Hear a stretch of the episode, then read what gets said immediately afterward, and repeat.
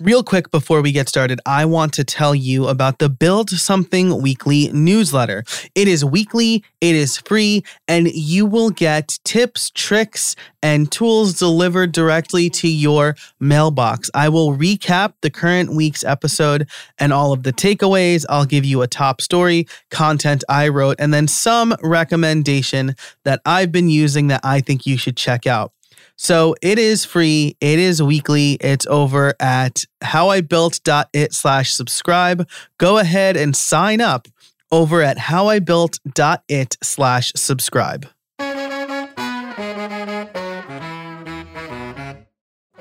Welcome to episode 194 of How I Built It. This episode is brought to you by Yes Please, iThemes, and Hostinger. Jace Rodley has a lot going on. In fact, since we recorded this episode, he stepped down from his company Rank Defender to run Dialed Labs. His energy and drive are apparent in this interview, where we talk about making resource sites and making money with those resource sites. Essentially, he tells us how to make content to fill a demand and generate a little bit of money along the way. I even put him on the spot and had him help me through an idea during the episode. That was not planned. I felt a little bad, but not really. Jace is a pro, so he helped me out. And I think that's a really interesting part of the episode. So listen for that and more. And let me know what ideas you come up with. All right, we'll get to all of that in a minute, but let's hear a word from our first sponsor. Hey, everybody, this episode is brought to you by Yes Please Coffee. You've heard me talk about them all summer long, and now we're into the fall. Upgrade your morning with Yes Please. Yes Please is a fantastic coffee subscription. Uh, so they send freshly roasted beans to your door. And as somebody who's been using it for about six months now, maybe five months, uh, I can say that it this works like gangbusters. Coffee just shows up to my door. I have not had to worry about buying coffee in a long time, and and you know my wife and I will do that because I have like a little analysis paralysis with coffee. I like to try new coffee, um, so I usually tell her not to get it from the grocery store. I want to order some, uh, and Sometimes we'll run out. Maybe we had a party, maybe we didn't order enough, maybe we made like two pots one day instead of the normal one pot, but uh, we were running out of coffee. I don't have to worry about that with Yes Please. They tick all the boxes because not only do they send me a new bag every week, uh, but each week I get to try a new blend of flavors.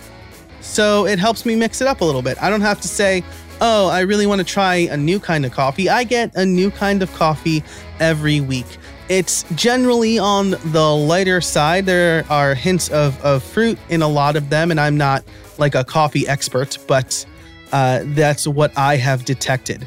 So uh, I love it. I've been loving Yes Please coffee for, uh, again, all summer. It helped me get through uh, finishing up my, my HTML book, it helped me get through uh, two LinkedIn learning courses that I recorded, and it has helped me stay awake since the birth of my son, Lewis.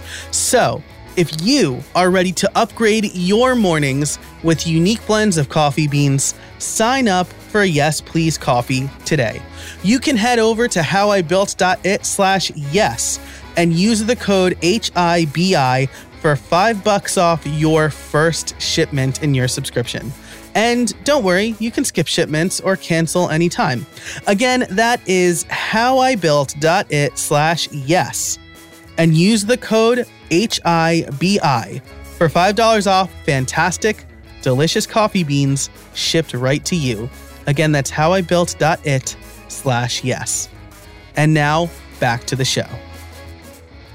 Hey, everybody, and welcome to another episode of How I Built It, the podcast that asks, how did you build that today?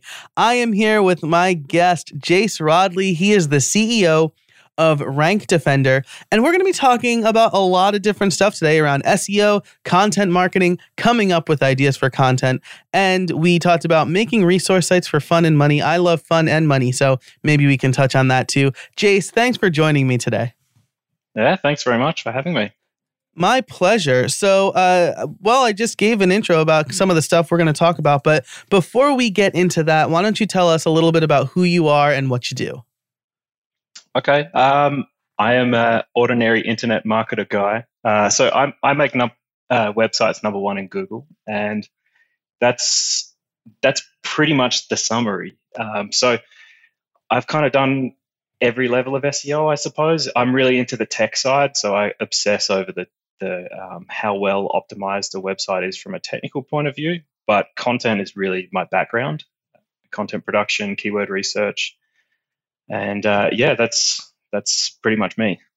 Awesome. Well, as a web developer myself and someone who focuses on making good websites, I'm also a bit obsessed with the tech side. Um, so why don't we why don't we start there? Um, if if you don't mind, I know we didn't we didn't talk about that at all in the pre-show, but um, what can somebody do to make sure their website is up to snuff as far as the technical side goes for SEO? Um, I guess there's so many different elements. You know, I don't want to just rattle off a list on your mm-hmm. show, yeah. but there are so many tools out there now that can help you to do like, I guess you could say the 80 20 of, of technical SEO. So it doesn't really matter which SEO tool you're using at the moment. Uh, a lot of the the SaaS based products, so like Ahrefs and SEMrush, they've all got website auditors built in now, and they will do simple things like uh, checking for broken links and making sure that all pages are indexable. I mean, there are so many different factors that, mm. again, I don't want to give you a laundry list, but yeah. um, if you use one of those tools and you fix those issues, you will do the the bulk of the work nowadays.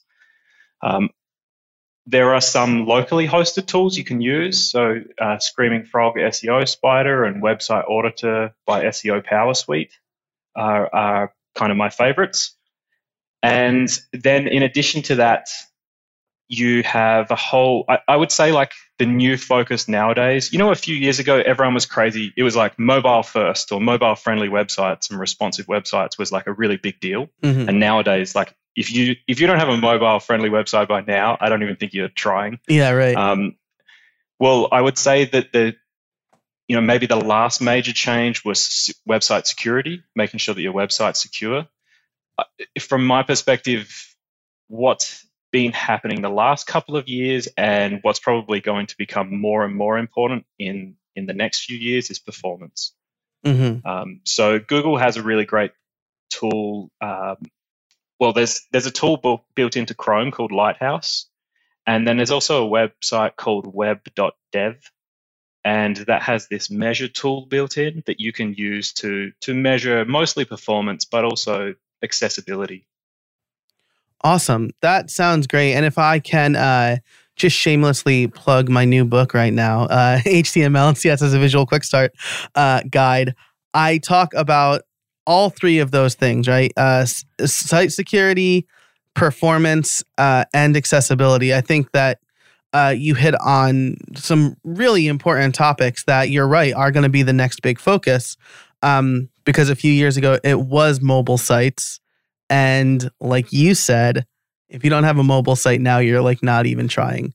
Um, because even if you use like Squarespace or Wix or some pre uh, some like template website builder, those are all responsive, right? Like those are all they all have mobile friendly templates. Yeah, I mean, for someone like myself who has been building websites forever, I kind of hate them because I can't do enough with them. Mm-hmm. But you, if for a small business owner, they're pretty great. Like to be able to just off the shelf, it ticks enough of the boxes to work. I mean, you didn't have that option You know, if you rewind 10 years ago, you didn't have that option. So yeah, uh, for sure. things are changing for sure. Yeah, absolutely. My sister in law has a, a, salon. She asked me to build her a website, and I was like, nope. I was like, go to Squarespace. I'm like, you're not going to pay me what I think I should be paid. We're gonna we're gonna be at each other's throats by the end of it.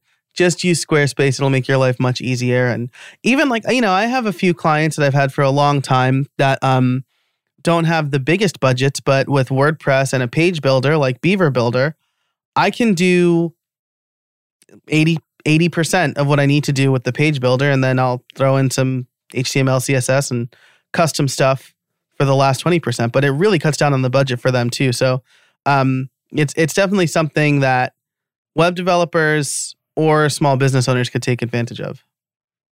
Yeah, absolutely. I mean, this is to to some extent why we set up Rank Defender is I, I have a lot of websites for myself. So I guess, you know, hopefully we'll talk about this later is yeah. is uh, making websites for money. And I have websites that I don't really think too much about every day. And they just they just kind of get neglected if I don't pay attention to them. And so I set up Rank Defender because I want to be able to hand off to to a team who's keeping these things maintained and making sure that like if links break, they're getting fixed, um, making sure that it's getting sort of upgraded to the latest standard, whatever that standard is. So it's yeah, I, I, think sometimes people think SEO is a little bit set and forget, and but it's really a, a, bit of a moving target. You know, it's like an ad campaign. If you neglect an ad campaign for long enough, like a PPC campaign, you end up paying crazy amounts on, you know, that keyword worked last year, but this year it doesn't. So it's it's kind of the same deal. Yeah, I, I think that's such an important thing to think about because I think we're all kind of looking for that. How can I uh, sit on a beach and make money? Right, that four-hour work week that Tim Ferriss talked about, but definitely doesn't adhere to because his podcast alone is four hours. Um, not to knock Tim Ferriss, obviously, he's doing something right that I'm not doing. But, um, you know, I think that the ideas behind the book are being taken literally by some people. And that tangent is to to point out what you said SEO is not set and forget is important. I talk about the same things with courses, right? People think that like making an online course will be passive income. It's not passive income. You have people who are trying to learn, um, and and they might need you. And so, um, managing those expectations is so important from the outset. Yeah, I, I mean, I don't want to kind of spread the story too too far across all these different random businesses that I run, but um, my one of my latest businesses is investing in websites on be well operating websites on behalf of investors. So we have we we're only kind of starting off small, but we have a million in uh, assets at this point in time, and that is exactly with what you're saying is is the motivation for me to set this up. Is I've realized that I can build these different types of websites. It's, it's maybe not easy to build, but I guess I've spent time learning how to build them, and I have a system for building them and maintaining them myself. But the issue with being like a one man business is when I die, what happens? Yeah. So I, I have a son, I have a two year old son and, uh, and my wife, obviously. And I mean, it, it's on my mind now is my, the way that I look at business has changed. And nowadays it's more along the lines of like, so what happens if I die? And, uh, you know, maybe, maybe a little bit morbid, but I know other people that are the same. They're, they're like, they like the idea of investing in these types of websites, but they don't want to they, they want it to be passive. Mm-hmm. But I think they're sold as passive, like certain brokers and and the way people talk about this stuff on the internet is very much like the four hour work week. It's so good, you just get to like chill. But it's really not the case. And so without the systems to take care of it, you know, it, it's going to eventually fade out. I mean, you can you can be lucky and have some websites and they just keep earning for for quite a while but they all pretty much end up fading out if you don't do something to them. So yeah, for, for me in, in everything I do now, I'm like, well, how can I how can I actually have a system to take care of of uh, what I've built? And really, the funny thing is, I've taken this from the four hour work week. Like I, I read it, I think I read that for the first time, maybe, I don't even know, a decade ago or like yeah. 15 years ago. and I read it again last year and everything just clicked in a completely different way. My understanding was completely different this time around. Interesting. May, you know, maybe I'll maybe I'll pick it up again. I read it and I was like, well, this sounds outlandish already. Like, because he starts with like, I just ate my twelfth cupcake in an hour or whatever. And I'm like, dude, like, yeah. what are you talking about? But um, maybe it's time for me to revisit it because you know, uh, same. I have two kids now. I'm thinking about how is this business going to continue to support my family. My wife is a nurse and she maybe wants to drop down to part time or stop working to raise the kids. I fully support that as long as you know, I we can financially and with insurance and stuff like that. So perhaps it's something worth reading. Well, I'm not sure if this exactly came from the book. Um, however, I'm just loading up my Trello board quickly. Nice. So this is pretty much what I pulled from the book. These are my notes from the book. Eliminate, simplify, automate, process, and delegate. This episode is brought to you by iThemes. Uh, now, did you know that 60% of website breaches occur because of a vulnerability that could have been patched but wasn't? That means that having software with known vulnerabilities installed on your site gives hackers the blueprint they need to take over your site. And every day it gets harder and harder to keep track of every disclosed WordPress vulnerability. In fact, just recently there was a huge vulnerability uh, that affected something like a million sites uh, that was uh, overlooked or maybe just wasn't patched quick enough. And if you don't follow the WordPress news, then you wouldn't know right? I get a bunch of WordPress newsletters. That's how I knew. But not everybody does that. Well, to solve that problem, the iThemes Security Pro plugin, the iThemes Security Pro plugin, created a better way to protect your sites against software vulnerabilities. That is the number one culprit of compromised WordPress websites. And let me tell you, I have been using iThemes Security Pro on lots of my websites. They come included with uh, my hosting provider, and it does a lot more than just scan and patch vulnerabilities. It adds brute force protection. If somebody's trying to brute force my website, I get notifications of lockouts and IP addresses and things like that. It includes two factor authentication and passwordless logins, and it even has compromised password protection as well as a whole lot more designed to keep you and your website safe and your customers' information safe if you have an e commerce website or just a website with user information on it, right? That's super important these days. So, to sum up, the iThemes Security Pro plugin, designed to keep your website safe without you having to worry about it, checks for the latest vulnerabilities, patches them automatically so you don't have to, and does a whole lot more. You can get this plugin by going over to howibuilt.it slash iThemes, and uh, they'll give How I Built It customers 20% off with the code How I Built It at checkout. That's howibuilt.it slash iThemes to get the best WordPress security plugin to secure and protect your WordPress site. Make sure to use How I Built It at checkout to get 20% off. All right, and now back to the show. So you've talked about this a couple times already, and I I just want to jump to it. Um, making resource websites for fun and money was something that you mentioned investing and operating in websites this is something i tried to do a couple of years ago uh, my friend and friend of the show uh, shannon schaefer she was on earlier this year um, did something very similar with a website where it was it just generated a bunch of affiliate income essentially for her she found the right niche and she sold it for a for some amount of money uh, some undisclosed amount of money and um she's moved on from that. And I thought about doing the same thing and I set up a website because I can do that quickly. And then when it came to producing the content or coming up with a strategy, I kind of fell flat and I started focusing on other things. So let's let's talk about building a resource site. And maybe you could start with like defining it because maybe I've set the wrong expectation here, but um how would you build something like that and how do you run it? Okay. Um so when I say resource site, yeah, you know, for for me that's just like a fun term for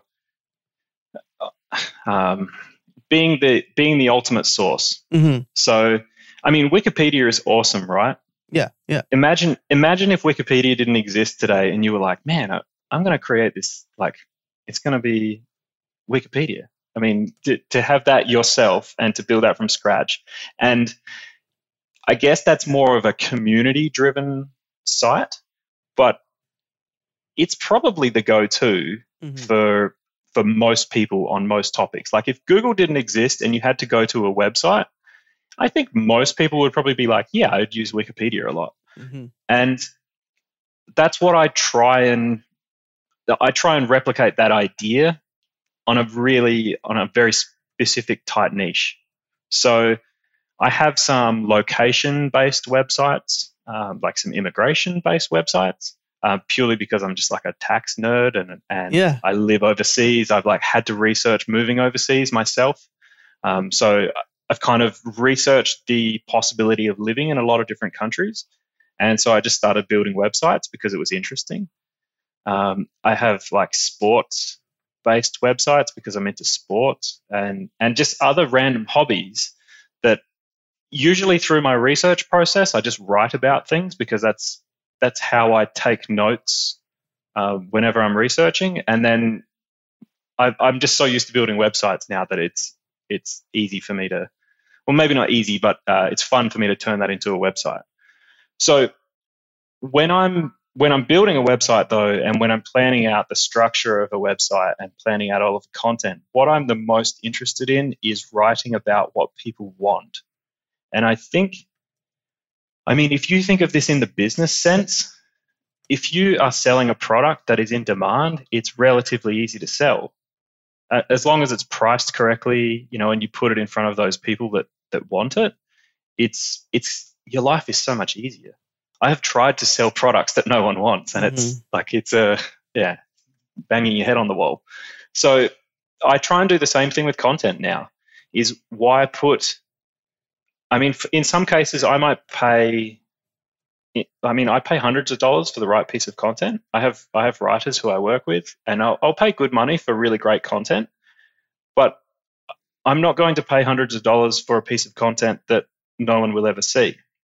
So my goal is to get as much value out of that content as possible, as much as much revenue out of that content as possible.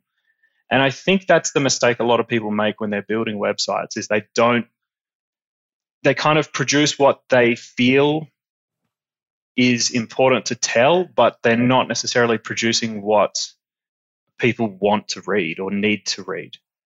So as an SEO, I just go all, like I'm just straight to keyword research. Um, I'm interested in what are people searching for, um, and as long as you have a tight niche, you can you can create a plan that just I, I, I use the word domination a lot, and I think it's the best way to go with SEO is don't try and just talk about some of the topics, talk about all of the topics. Um, that doesn't work if you're on a tight budget and you're planning a website on like tennis because obviously there's a lot of topics on tennis. But if you are, you know, an expert on, I don't know enough about tennis, so I'm gonna, I can't come up with a good example. But um, T- if, tennis you know, courts in the Midwest or whatever, right? Like, yeah, I mean that, that's that's a pretty tight niche. Like I imagine yeah. that there's, I don't know, maybe there's you don't want a certain type of surface because it's really expensive to to water that grass. Yeah, right. You know, and and like there are fewer topics, so then you can become an like a micro authority if you want. Yeah. So I'm a I just I switched from my regular show notes app to my field notes notebook because now I'm writing ideas that you're giving me. Um so so maybe so okay, actually I want you to finish this thought, right? Because this is like coming up with the idea for for a resource site. Mm-hmm. Yeah, well, I mean, so I use Ahrefs religiously. Um, there are tons of different SEO tools you can use and tons of different keyword research tools you can use.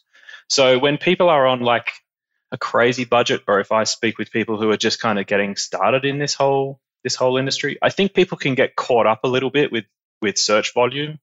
You know, the honest truth of search volume is that no one knows. Um, so you can pay a lot of money for Ahrefs to tell you the wrong thing, um, and you can prove Ahrefs wrong uh, all the time that's not to say that it's not a, a valuable guide. It's totally a, a valuable guide. Um, but if you don't have any money, I mean, there there are tools around. Um, so, can I swear? Uh, I'm probably going to beep it, but you can swear if you want to. okay. Well, there's a, there's a cool website called keywordshitter.com. Okay. Yeah. Um, and you just type in like a seed keyword, and it just goes nuts.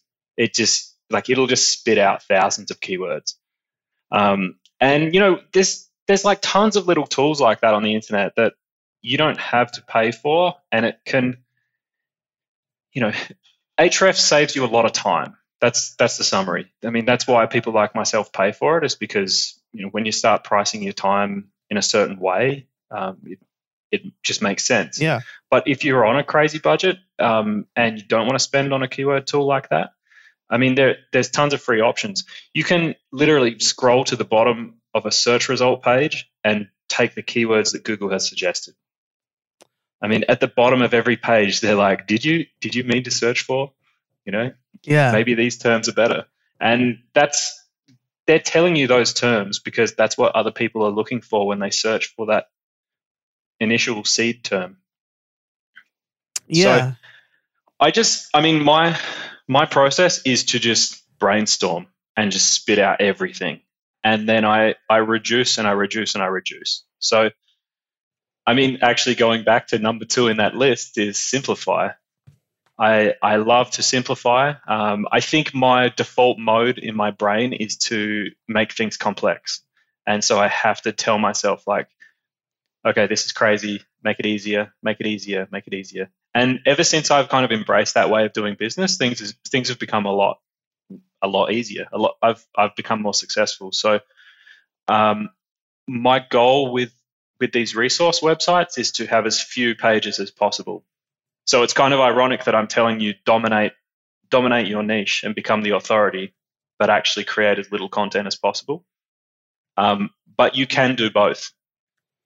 So it's you, you want each piece of content to be like super super potent and to cover every single topic.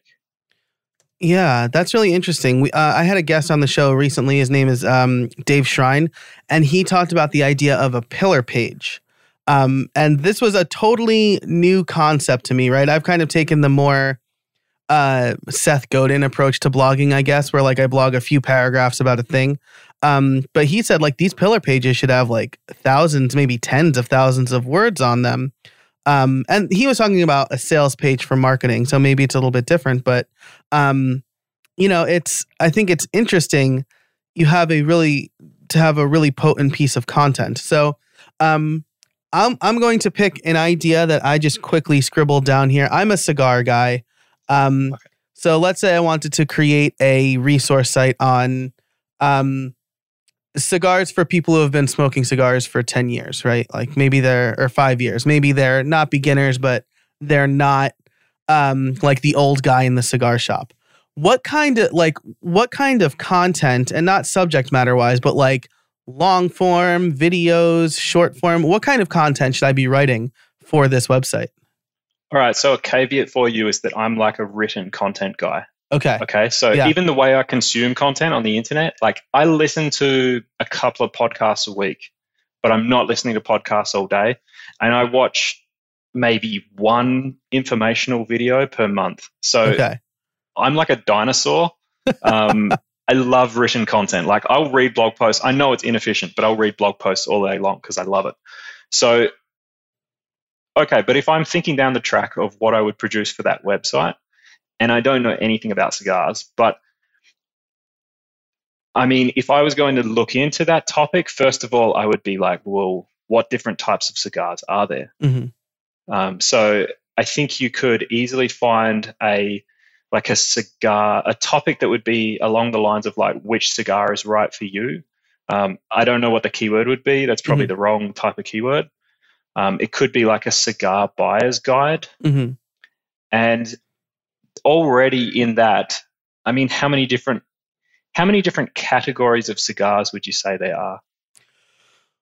Well, they could be categorized by flavor profile to like where the tobacco's grown, size, shape. All of those are going to affect the smoke, uh, the smoking experience. So, how long they've been aged. Um, but most people will look at how strong they are mild, medium, full um, the where the tobacco is grown, and then the the the shape and size. All right, so this is like a free consulting session for me almost.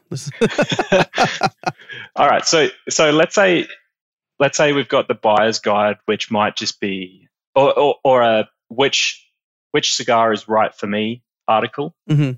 then we can easily have a a flavor profile guide. I don't again, I don't know what the keyword would yeah. be, so I'm using the wrong terms, but it would be like a general guide that discusses all the flavor profiles. And I think you can you can talk in fair detail about each flavor profile. And in that, you can then link off to a specific flavor profile. And again, my gut feeling is the cigar market is large enough that you would have like what's one of the flavor profiles? Uh cocoa. Okay. I'm I'm just doing a quick search now. Oh, thank you. I didn't realize I'd be putting you on the spot like this so much. No, uh, it's cool. Yeah. I don't mind. Yeah. I always do this type of things. Yeah. Like cocoa cigar, like chocolate flavored cigars. Yeah. Uh, yeah. That's yeah. like hints of cocoa is usually how it's described.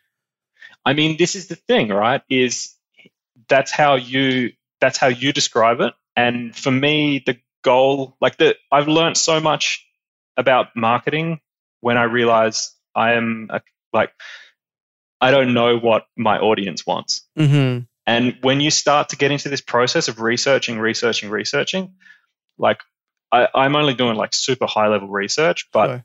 from what I'm discovering, people are probably more likely searching for chocolate flavored. Okay. As opposed to cocoa. I'm sure if you keep digging, you'll find more cocoa stuff, but it may be that although you're used to using the term cocoa, maybe that's like what your part of the world refers to it as, and actually the rest of the US, like you know, in a different region, they kind of refer to it in a different way. Yeah, there's all these different things, that, and I just try and come in with no bias, right, right, and right. Uh, and let the keywords tell me tell me what uh, people are searching for. Yeah, and but I mean, and that's an excellent point, though, right? Because I have been smoking cigars for. A, like a third of my life at this point, I guess. Like, oh, definitely over a decade. Um, and uh, I know for the most part the terminology, right? But if I'm if I'm aiming at somebody who's maybe smoked a few cigars and wants to get into it more, maybe they don't know that cocoa is a flavor profile. Yeah, exactly. So, um, you know, and sometimes when people are describing things for the first time, they're kind of working with words that are familiar to them, mm-hmm. and they kind of haven't become part of that.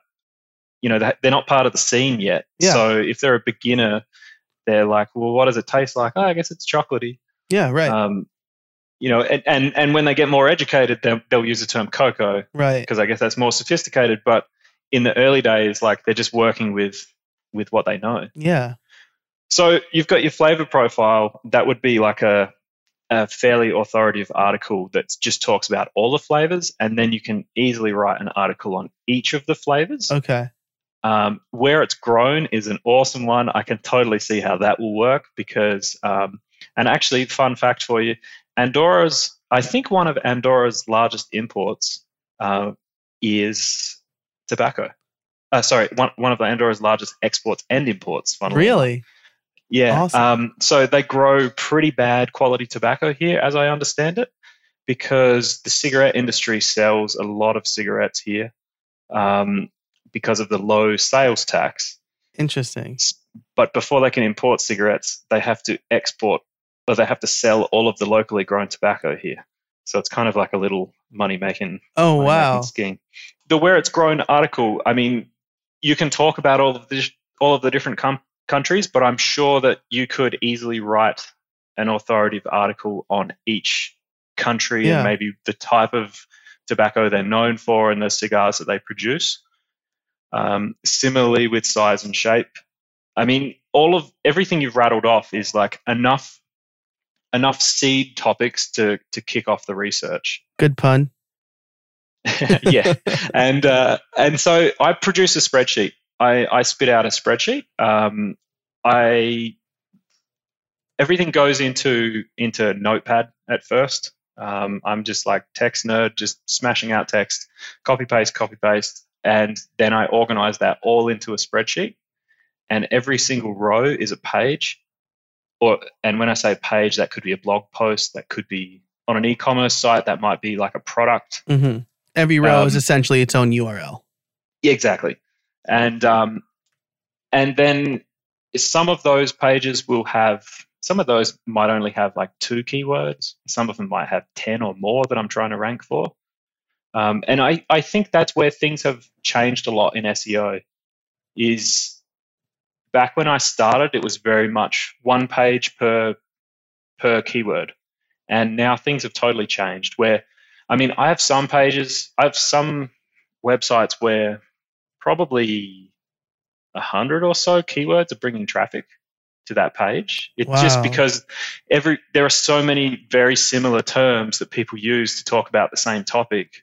And Google's so much smarter with understanding like topics versus versus keywords. Yeah. You know, I think uh, people some people haven't quite got out of the mindset of keywords and they don't realize that humans understand topics right and search engines aren't too far away so yeah that's really interesting, right? Because I, I use a popular SEO plugin for my WordPress site.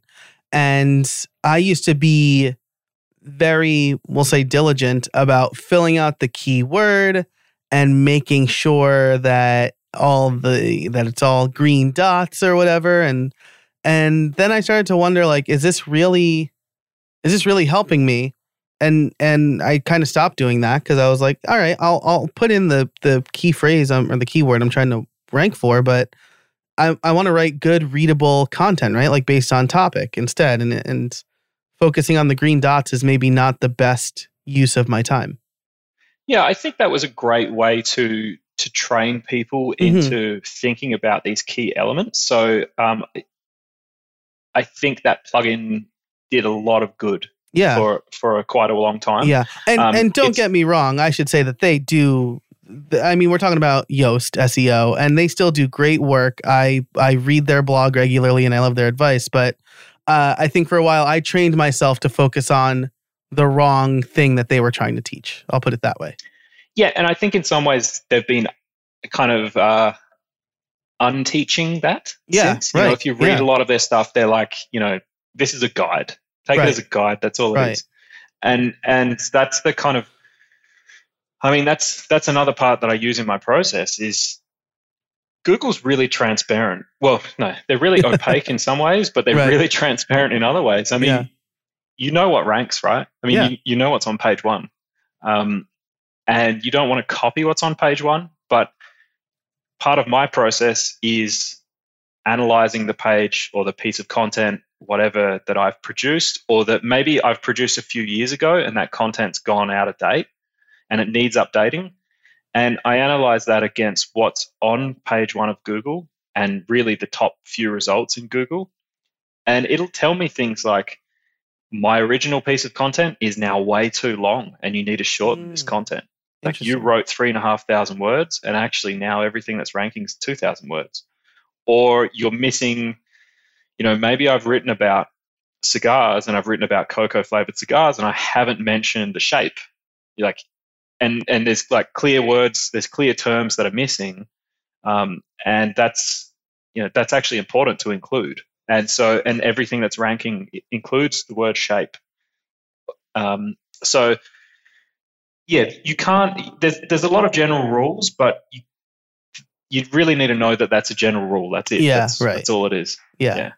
And I Absolutely. think SEO is SEO in most cases is becoming at least in competitive niches, is becoming so competitive that general rules don't work anymore. This episode is brought to you by Hostinger. Hosting is a dime a dozen these days, with lots of places claiming to be optimized for platforms like WordPress while also being affordable. But they don't deliver on that promise. I know because I've tried a bunch of different hosting companies. But you know who does deliver? Hostinger does. I recently started using Hostinger for a personal project and I was blown away by how easy the setup was and how affordable their packages are. Just a few dollars a month. They offer the best price to quality ratio I've ever seen. And again, I've used a ton of hosting companies. Their dashboard is well designed and easy to use. They offer a free domain and SSL certification, and they're optimized for WordPress. Music to my ears. When I set up my site, I was happy to see they put some real thought into the WordPress onboarding and setup process. Buying a domain was easy, then you pick the template you want to use, and they set up the site for you in mere minutes. Plus, they use Astra for all of their site templates with an assist for Elementor. So I know the site will be fast. I think that is such a great idea and addition. Uh, and uh, again, it shows that they really thought about what they're doing here. Plus, they have caching, and you can very affordably add Cloudflare for a CDN. Between that and daily backups and being able to manage WordPress plugins without having to log into the WordPress dashboard, I was sold. So if you're looking for affordable hosting for your side project or business that's fast, secure, and optimized for WordPress, Hostinger is it. Head over to hostinger.com slash Joe Casabona to see what plans they offer. I recommend the business shared plan. And use the code Joe Casabona for an additional discount. That's hostinger.com slash Joe Casabona, H O S T I N G E R dot com slash Joe Casabona, and use the code Joe Casabona at checkout. Thanks to Hostinger for sponsoring the show, and let's get back to it as we come up on time here, uh, so we talked about building out the content, figuring out what to do. Full disclosure, by the way, uh, Ahrefs has been mentioned. They are a previous sponsor of the show, and they'll be linked in the show notes. Um, but uh, um, and I'll also link to my interview with with Joost de Valk too. He was like one of the first guests on the show. Um, so let's talk about the the making money side of it. How how would I monetize a site? We don't have to talk about cigars if that's like I know some sites have like affiliate programs, but is it like straight AdSense or is it affiliate programs? Is it some combination? Something I'm um, missing? Um, everything. So you know, for the resource resource sites I'm talking about, I have sites that, I mean, affiliate traditional affiliate is kind of it's easy, but you really need to understand control. You have none. Yeah, simple. Um, so I think affiliate is great, and I love affiliate, but you need to be very aware that that um, you're making money. It's good when you're making money, basically. Right, right. Um, and that that can go that can be turned off at any time. Yeah. The important thing to remember is you still own traffic, and that traffic is valuable. And I think this is what people forget. So this is why I love investing in websites. It's because uh, you can buy an affiliate website, um, especially an affiliate website after the commissions have been slashed, and you can get it for a good price. And maybe a certain type of ad network can make more money than it was making before. Um, maybe you can strike up a direct deal with a brand that is very closely related to it. I mean, you know, if you take your cigar example, maybe there aren't any good affiliate programs, but if you contact a high quality cigar, like cigar seller in the US, and mm-hmm. say, I have a website, it gets 100,000 sessions a month. These people are like super keen. It's very transactional content. Do you want to advertise on my website? They will most, I mean, few businesses would say no to that, right. especially if it's in their favor. Yeah. I have a few different types of websites, and depending on how they make money, there's kind of a different risk profile or a different profile for um, how that revenue comes in. So affiliate, you know, affiliate through Amazon, for example, uh, or Amazon Associates, mm-hmm. is kind of predictable. Um, it's more to do with seasonality. Um, certain products might earn in earn better in certain times of year. You know, like a skiing website, it's pretty straightforward that right. people buy skis before ski season. Um, a summer, you know, like a home entertainment, like an outdoor entertainment type website, or maybe like pool toys, people are going to be buying that in summer. And then pretty much everything kind of ticks up for Christmas. Doesn't right. really matter what niche you're in. Usually, right. yeah, you make good money at Christmas. I and always so try to that, update my gift guides like November first, yeah, around about then, because they those they always kill it for the holidays. Yep. Yeah. So I would say that, you know, you have websites like that where it's seasonality is probably the more important thing. Then you have other websites where it can be quite volatile. So it's entirely based on traffic um, and sales. Um, so maybe there's like a super deal on at the time and you can push that and you can you can get like a big revenue boost, but then that can go away, or that affiliate program that you've made really great money from super super large commissions for six months or a year, they decide to close or they go they go bankrupt or you know whatever. Yeah. They, it's it's sort of fleeting. You know, you have to be very adaptable, and it's totally not passive. I will say. Um, yeah. And then the last one, which is kind of my favorite, is is what I call rank and rent, which is you know I spent years trying to trying to set up a marketing agency, and SEO SEO kind of sucks to sell, to be honest. You're you're like, hey, you give me this money, and in theory, in six months, twelve months, you'll get results. People are like, I don't know, it's pretty risky. I mean, I can just pay Google today and get clicks immediately. Right. And it's almost like a really expensive Kickstarter, right? Where it's like you pay yeah. today and then you get it like a year from now, maybe. And and the like the tricky thing is you don't have full control when it's their website anyway. So I mean, I used to do SEO for tech companies, you know, for like IT, small IT companies, and they always want to host the website themselves. And um, no offense to their developers, but like, I mean, quite often they would be in situations where they'd make a change because I guess like their systems changed or they upgraded their systems and it was all locally hosted, and they'd break a bunch of SEO stuff. And I'm tearing my hair out because I want to get them results and it, it's almost like this predictable cycle of you begin to get results, they break something, you have to fix it. You begin to get results, they break something, you have to fix it. They fire you because they didn't get results. And um, so I, uh, I kind of, I love this rank and rent model because you can rank a website, like build the website that you know is going to generate leads for a certain type of business. And then when it's number one in Google, give them a call and say, hey, I have a website. It's number one in Google. Do you want to be on it? And like the sales pitch is so much easier. Yeah, you, you did you did all the you did all the work beforehand, and now you're it's, you're selling them the the results instead of selling them the solution to eventually get the result. Exactly. So it's like, hey, there's no risk. Do you want to be number one? Um, and then they just pay on a monthly, month to month basis to rent the website, all their contact details get changed over and they get all the leads they want. Wow, that's so that's super interesting. So like um okay, so if we go back to the cigar example, now let's say you have created a site uh it's like bestcigarsever.com or whatever and you're ranking number 1 and then you reach out to me Joe Cigar Company or Joe Cigar Shop uh, and you say, This is number one. Do you want to rent this website for however many months? And then what? And now I can put on my own lead magnet on there and stuff like that, or whatever you can I put your logo on there if you want. Wow. You can put your telephone number, your email address. I mean, you do whatever you want.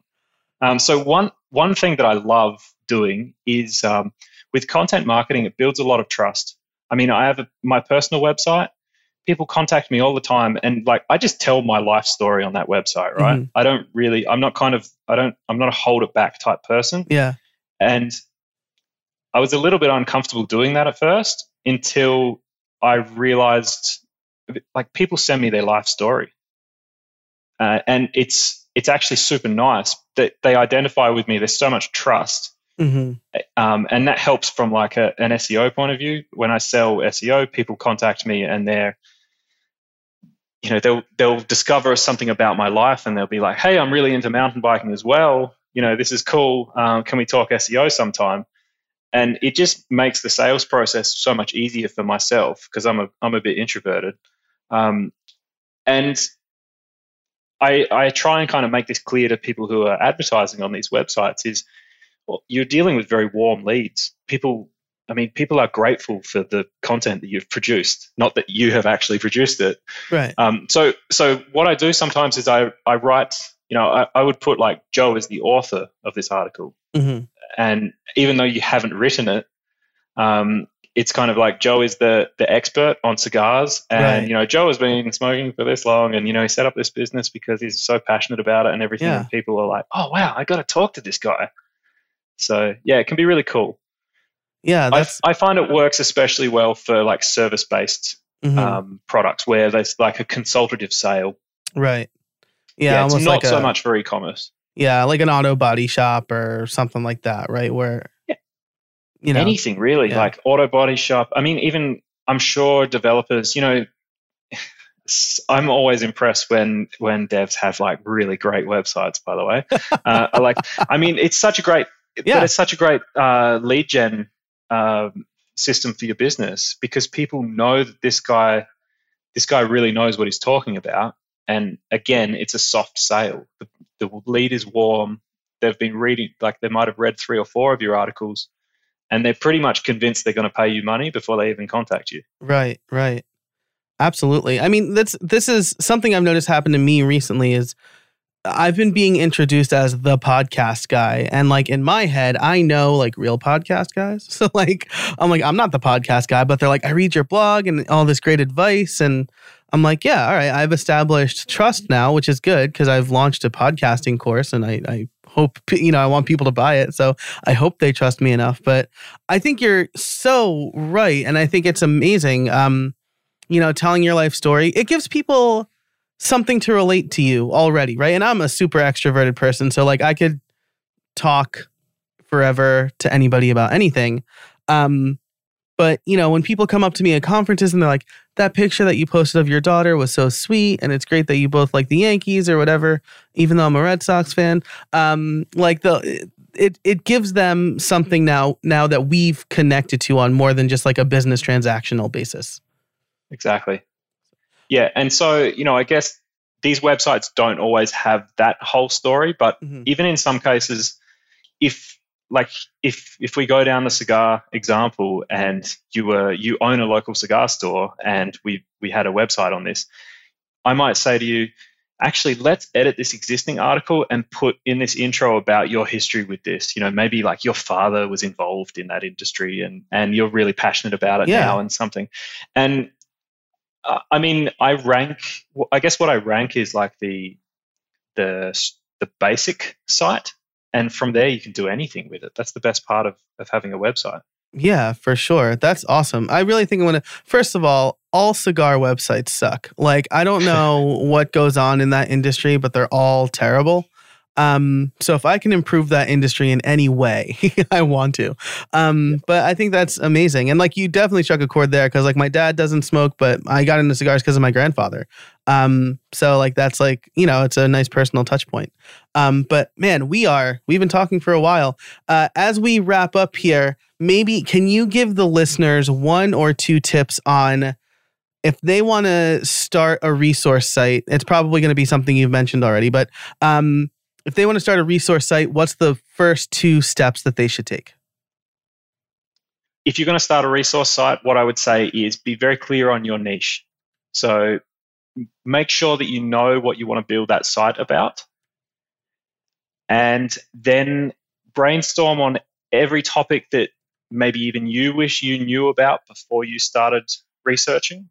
You know, if, if you're experienced, sometimes you can forget this type of thing, but kind of try and remember back to when you were a complete beginner, or maybe even ask a friend on uh, on what they wish they knew, and just write everything down. Just note everything down, note everything down, take notes, and then when you have kind of a bunch of notes and some coherent different topics, group everything together,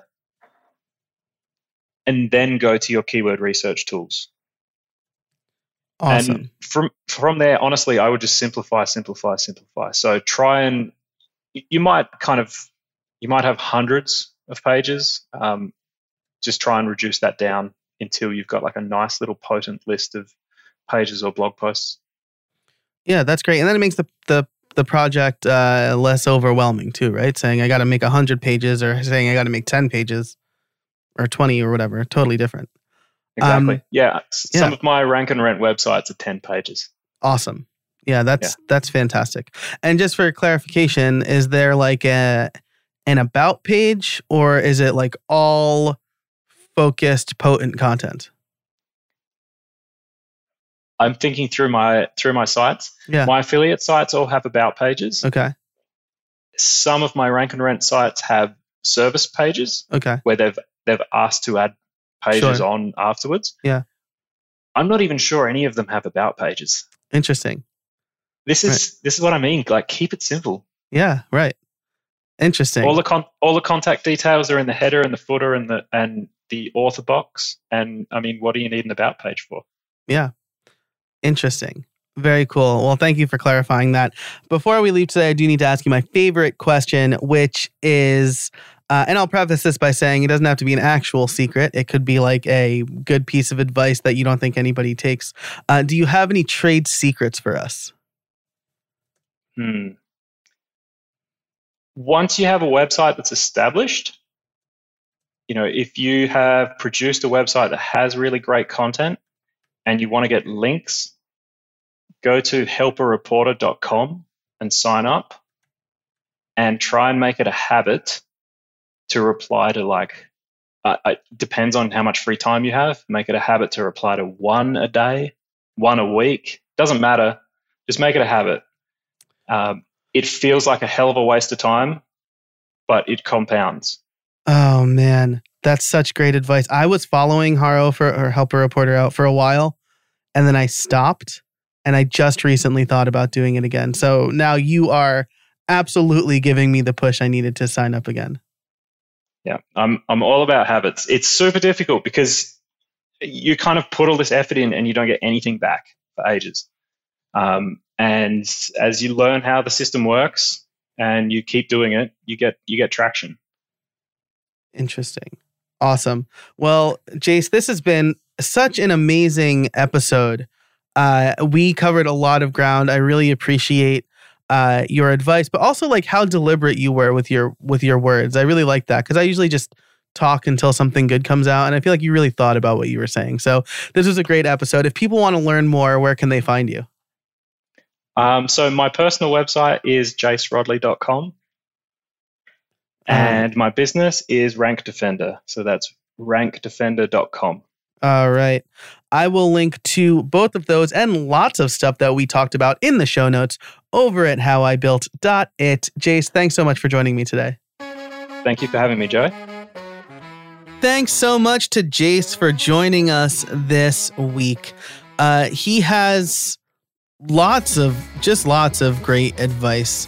Um, I've started using Haro Help a Reporter Out because of him, and uh, I am still dialing in my pitch, but uh, I think that it's a great resource. So reply to one a day or one a week. Just make a habit of it. I think that's really good because you do need to establish yourself as an expert. And going into 2021, I will definitely have more information about that. Now, there were lots of other takeaways here. If you want to get just a list of takeaways delivered to your inbox, you can sign up for the Build Something Weekly newsletter over at howibuilt.it slash subscribe. That's how I built it slash subscribe.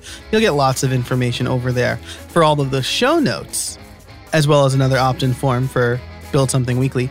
You can head over to howibuilt.it slash 194. You'll find everything we talked about as well as our sponsors for this week's episode. Yes, Please Coffee, iThemes, and Hostinger. Thanks so much to them.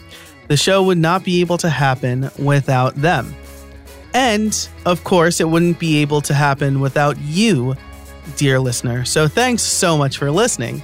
And until next time, get out there and build something.